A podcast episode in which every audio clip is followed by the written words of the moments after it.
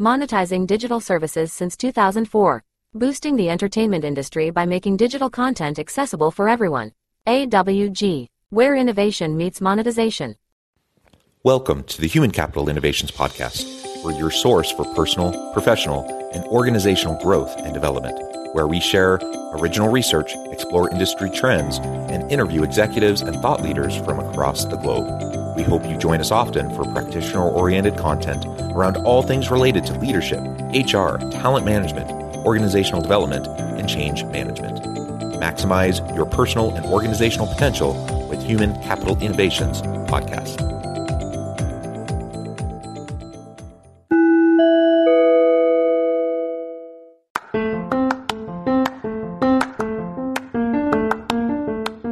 You enjoy the Human Capital Innovations podcast?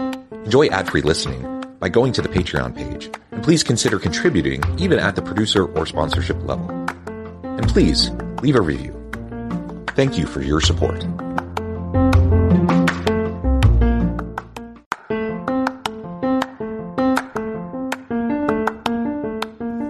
Welcome to the Human Capital Innovations Podcast. In this HCI podcast episode, I talk with Tami Wolownik and Christine Laster about a shifting approach to employee learning and development.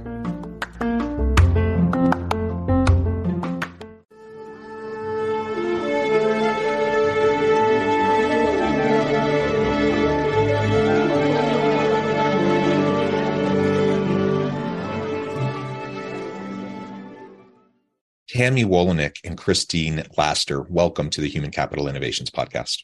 It is a pleasure to have both of you. You're joining us from opposite sides of the country, Sacramento and Atlanta. That's fantastic. I'm south of Salt Lake City in Utah. And today we're going to be talking about a variety of things around the shifting workplace. And I thought I would frame up the episode generally speaking around the shifting approach to employee learning and development recognizing that there's a whole bunch of things that go into that learning and development environment so this is what we'll be exploring and unpacking together today. As we get started, I just wanted to briefly introduce both Tami and Christine. Tami is Siemens Mobility head of people and organization, and Christine is Siemens Mobility's HR director. Um, would either of you like to share a little bit more about yourselves, your background, your personal context before we dive on into the conversation? Maybe just a brief bio. Um, I've been with Siemens for 18 years and have and most recently with Siemens Mobility for perhaps six of those 18 years. Um, and what keeps me with Siemens and Siemens Mobility, quite frankly, is that it is an organization that constantly changing, constantly evolving. There's always something new going on. The role lends itself well um, to getting to be involved in all of that. And so it's just an exciting place to be. And here I am, who knew, 18 years, almost 19 years later still with Siemens. Yeah, and a little bit more about myself, Christine Laster. You know what? It's a privilege for me to work for Siemens. Uh, it's, um, you know, some days are challenging, but it's very rewarding. Um, we have over 1,200 hourly uh, workforce in manufacturing, and there's a lot of pride in the workship. And it just makes me uh, proud to be coming to work every day. Well, that's good. We all want to work for an organization where we're energized and excited and proud to show up and do the work that we do recognizing also like you said christine yeah things are hard too like it's not like everything's mm-hmm. always roses and um yeah. you know we have we have to deal with the challenging things as well but that's part of the mm-hmm. growth uh, that mm-hmm. we go through in our careers i think it's wonderful that you both have found a home and uh, are thriving there at siemens and that you're creating a, an environment and a place where other people can have their careers and thrive as well i think that's fantastic uh, I'm a consultant and a university professor. I've been at my uh, home university that I consider my home base uh, now for about 14 years. Um, and yeah, it, it's amazing when you think about how time flies. Um, and how, you know, in, in this day and age where people tend to shift organizations mm-hmm. and even careers rapidly many, many times, uh, it sounds like the three of us are kind of uh, bucking that trend and we're uh, sticking around in our organizations. So that says something about the organizations we work for. Yeah. Yeah. I actually just had a team meeting that Christine was referring to as we were preparing.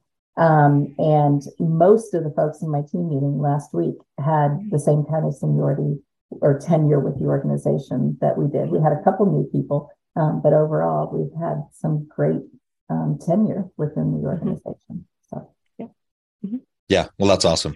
Um, so as we talk generally speaking, kind of this big umbrella about employee learning and development, um, which I believe is one of the main drivers for that longevity, you know, for people's loyalty and commitment to their organization and vice versa, is when we have this or this really nice environment where people feel like they have the opportunity to learn and grow. Because neither of you would still be there if mm-hmm. after two years you felt like you butted your head up against the ceiling of your potential, right? Mm-hmm you obviously would then be looking for something else. And and lots of people find that you know find that. They they feel that way. They they kind of get to where they're able to go and there's really no more place for them in their organization. And so they're going to move on. Sometimes it's because you know their boss isn't being proactive about helping them think about um, development opportunities. Um, sometimes it's it's you know opportunities for promotion and advancement, maybe a combination. There's a variety of things that go into it, obviously. But if we can, as organizations and as leaders, uh, show how we value our people through uh, investing in their ongoing learning and development and growth mm-hmm. opportunities, I think that will really go a long way. Uh, and I think that's probably as important as it's ever been, given the rapidly changing world that we're in. And we need people to constantly be reskilling and upskilling and preparing for a future that is incredibly ambiguous and unknown. Right. Very much so. Yep. Yeah. yeah. So one of the things I know um, lots of organizations have been grappling with, I know you've been uh, wrestling with this as well, is everything around remote work. Um, working remotely as a company during the pandemic is something mo- many organizations were forced into. Uh, how have you addressed this at Siemens? And how has the pandemic changed some of the company's HR priorities, including uh, mm-hmm. remote work, hybrid work, and and other related arrangements? Yeah. So maybe I'll start, and and in general, I think you'll probably find throughout our podcast, I'm going to talk a little bit more higher level, like the um, kind of what's happening globally and strategically. And then Christine is probably going to be able to add maybe some more local flavors to specifically mm-hmm. sometimes what's happening within a site and that type of thing.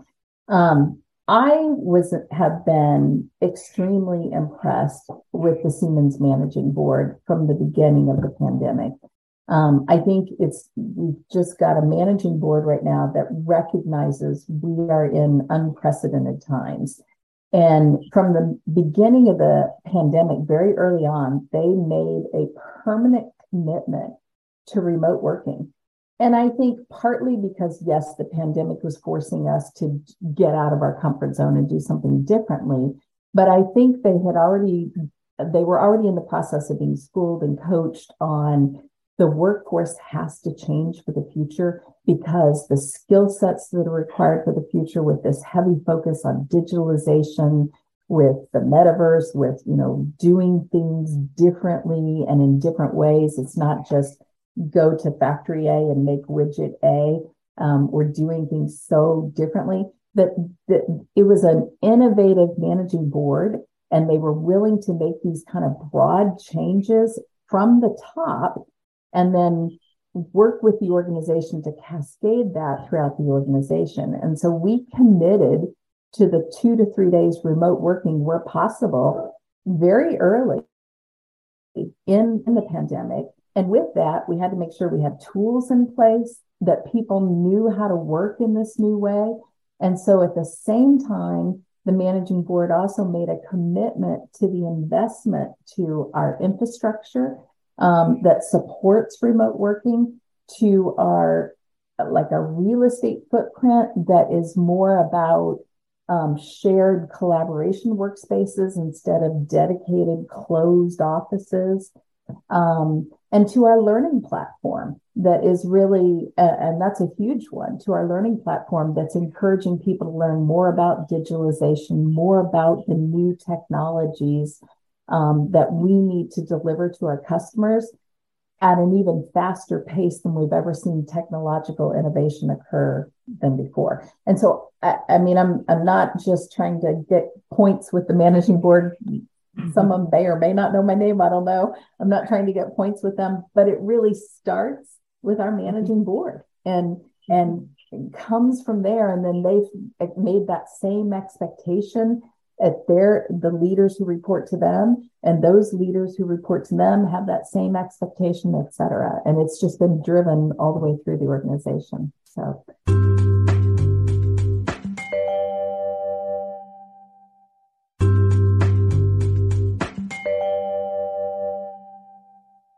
Yeah. So some of the things that we've had to help uh, management and leadership transition to is instead of thinking about everybody had to be on site everything every single day um, making the uh, couple of days in the office more meaningful meeting making sure that you're scheduling your meetings when um, on key topics when most people are going to be in the office. So is that a Tuesday and a Thursday type situation? Um, making sure that um, you know everybody has the right tools if they're not able to be on site to be able to be productive in meetings you know we zoom teams uh, all the other tools that we've had to do. So um, transitioning from people being in their seats all day long on site to working remotely and making the time on site more meaningful um, has been a transition, but the leadership has done a really good job on that. Uh, you know, thinking about engineers having to uh, work with people in production if there's, you know, a problem that they need to be solved and, and trying to figure out how to schedule that and be, um, be proactive about solutions.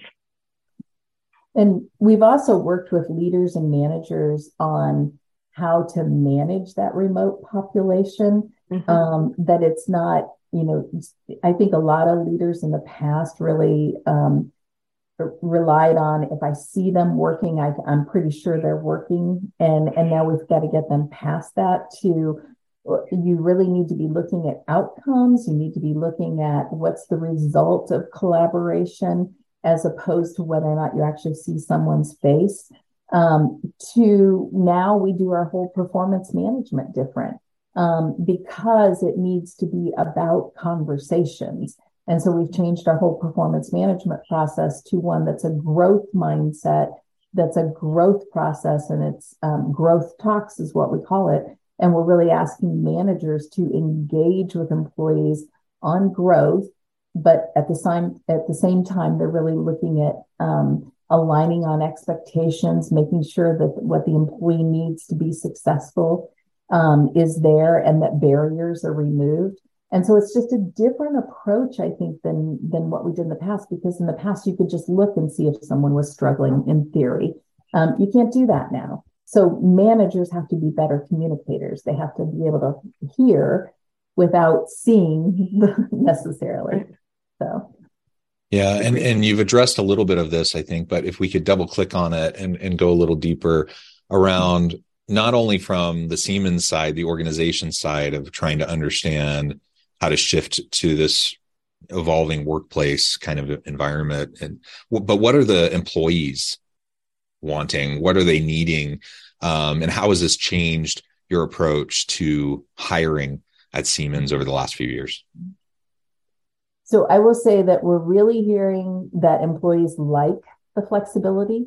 They love the feeling of trust and empowerment. Um, and so they have been very receptive to that. Um, for the most part, they're very receptive to the different learning, the enhanced focus on learning that we're giving them. Um, if we hear a negative on that, it would be they want the learning to be meaningful.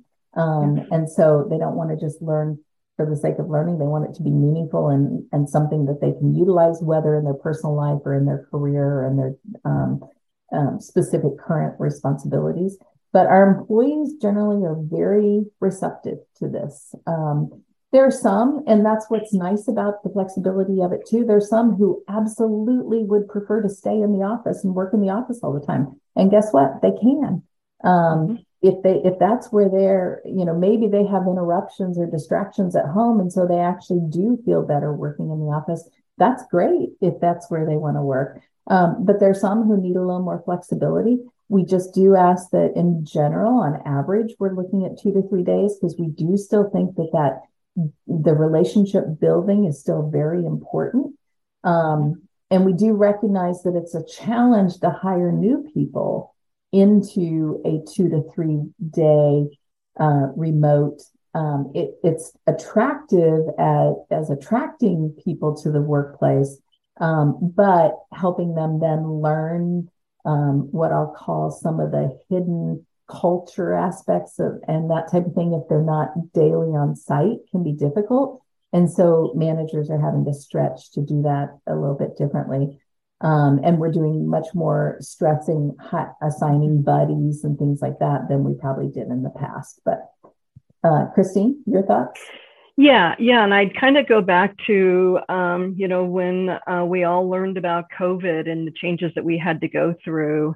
Um, one thing that we learned and helped management through is that when we were bringing people back to the office, many of them were afraid to come back to the office. Mm-hmm. So we had to work through that and and as Tami mentioned, listening to the concerns of the workers, listening to you know how they felt and how we could help them. Um, it was a transition, but we've been pretty successful at getting people back um, because now they understand how important the collaboration and the relationships that they build, the trust that they're building. So it, it was quite a transition, probably a year ago when we started this, um, and and I can see that it's been more successful, and the leaders seem to be thinking that it's um, been impactful now, getting people back into the office, but again, still with uh, some flexibility. Monetizing digital services since 2004, boosting the entertainment industry by making digital content accessible for everyone. AWG, where innovation meets monetization. Yeah, yeah, excellent. And I know um, in the preparation for the show today, you know, I was looking at some of the the stuff in the Sacramento facility. So Siemens Mobility Sacramento facility is one of the biggest of its kind in the world. Um, lots of hiring of manufacturing positions. How are you navigating that? Um, obviously, that is complicated when we're talking about this whole world of maybe remote or hybrid work. Um, how are you dealing with that in a manufacturing setting? Uh, and then let's finish off by talking a little bit more in detail about what you're doing in investing in your people around the learning and development strategies at Siemens.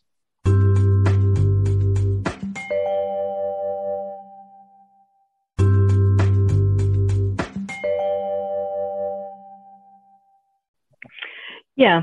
Um, to go back to your original question about um, the manufacturing, I mean, um, what we've done is we've partnered with uh, many different people in the uh, organization and outside of the organization. We've built, a, uh, you know, years ago, we understood that we had a pipeline of employees that didn't exist that we needed. Um, COVID did not help that challenge, uh, but we did continue our hiring during the whole um, uh, COVID situation, and obviously we're still dealing with it. Uh, but with that, we had to make sure that we had several new safety um, procedures in place for cleaning and making sure employees felt safe.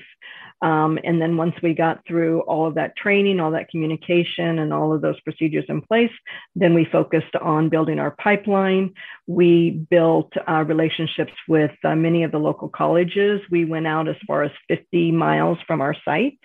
Um, we actually um, started to go and visit their classes to let them know what Siemens could offer them with no promise of any jobs.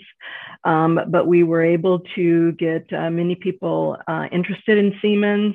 We provided tours on site of those classes so that they could see the facility, uh, see how clean it was, um, see the work that was being done. And again, the pride of the you can't say uh, enough about the pride that the actual workers have building these because we would have them speak to the students to let them know why do they love working at Siemens. Um, so we built all of these partnerships. We have a very strong um, partnership with Los Rios District Community Colleges. They have welding programs. We um, you know, we just partnered with them very, very well. And we also have a nonprofit, Sacramento Valley Manufacturing Alliance, that one of our uh, directors on site actually is part of that um, organization. And he's working with other companies who also are struggling to find workers in manufacturing to help build their pipeline. So we're all kind of helping each other. And I think the outreach um, you know, to the various workforce development areas in your mm-hmm. region, mm-hmm. you know, including colleges, universities, uh, and other, you know, government facilities, I suspect. Um, all of that, you know, I think is, is a really good model uh, for what organizations can and should be doing as they're trying to attract great talent uh, to come and do work. Uh, and it's like you said, if it's hard to find good people, you got to be proactive in going out to find them. You can't just expect them to like somehow magically just show up at your door ready right. to work, right? Right, right. And and one additional thing, uh, once we actually got people in the door, then we invested in additional training. We have our own on-site uh, weld education center that, uh, depending on the skill set of the welder, they're in that training for an additional four weeks to 12 weeks, depending on their skill set and will they'll be placed in the business. For our assemblers, we have an additional five days of training for them to get uh, up and running um, quickly. And before we created those training programs, we were losing a lot of people because they didn't understand the job, they didn't understand what was needed of them, felt that they didn't have good enough training. So we learned a lot over the last five years. I think their welder certification program um, and working with the local universities was critical. Um, and if yeah. anything, we know that our volume is going up. Um, it, we have a very successful business unit out there. And so we need to constantly be prepared to scale up. Um, and that's what the site has really focused on how we partner with the universities, partner with the community um, to make it successful so that we can do so yeah, they've done a great yeah, job. fantastic. And and Christine, you were talking a little bit about you know as you're recruiting, you're you're leveraging uh, learning and development opportunities as a recruitment tool, right? Mm-hmm. As you're going into universities and colleges, as you're onboarding people and helping them understand the, this is how we're going to help you get certified. This is how we're going to, you know, help you do the this X Y Z thing so you can grow in your career. Maybe talk just a little bit more about that in our final few minutes. Yeah, I mean, uh, to be honest with you, we're even actually starting at the high school level um, because we know um, the workforce that we're going to need in the future. Uh, we may not know all the jobs that we're going to need in the future, but we know that we're going to need a manufacturing uh, workforce. So we are um, working to educate um, people who are still in school on what maybe to focus on.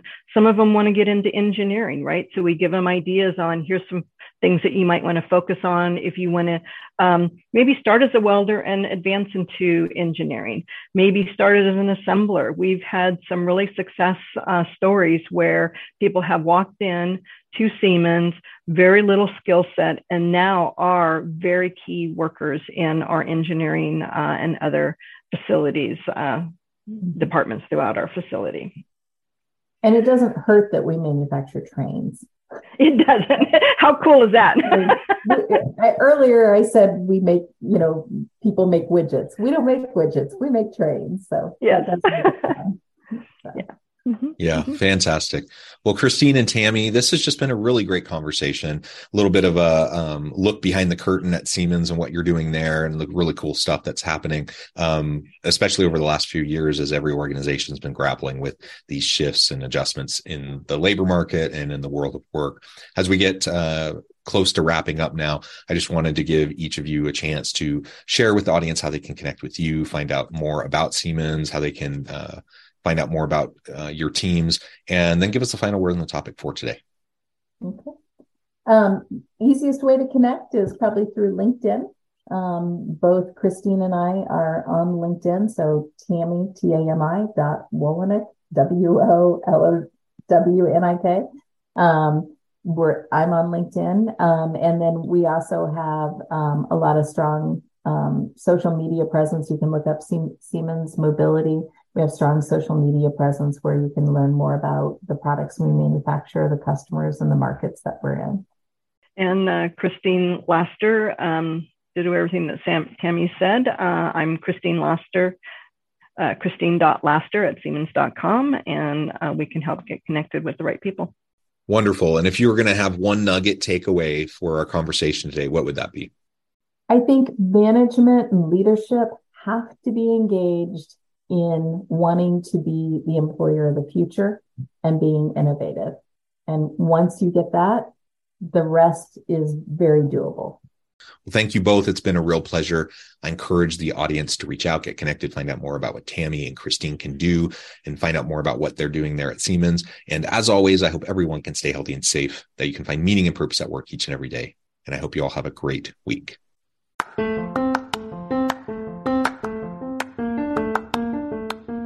You enjoy the Human Capital Innovations podcast? Enjoy ad free listening by going to the Patreon page. And please consider contributing even at the producer or sponsorship level. And please leave a review.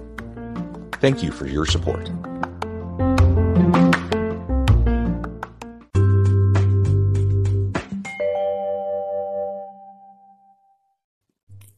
Thanks again for joining us for this episode of the Human Capital Innovations Podcast. I hope you stay healthy and safe and that you have a great week.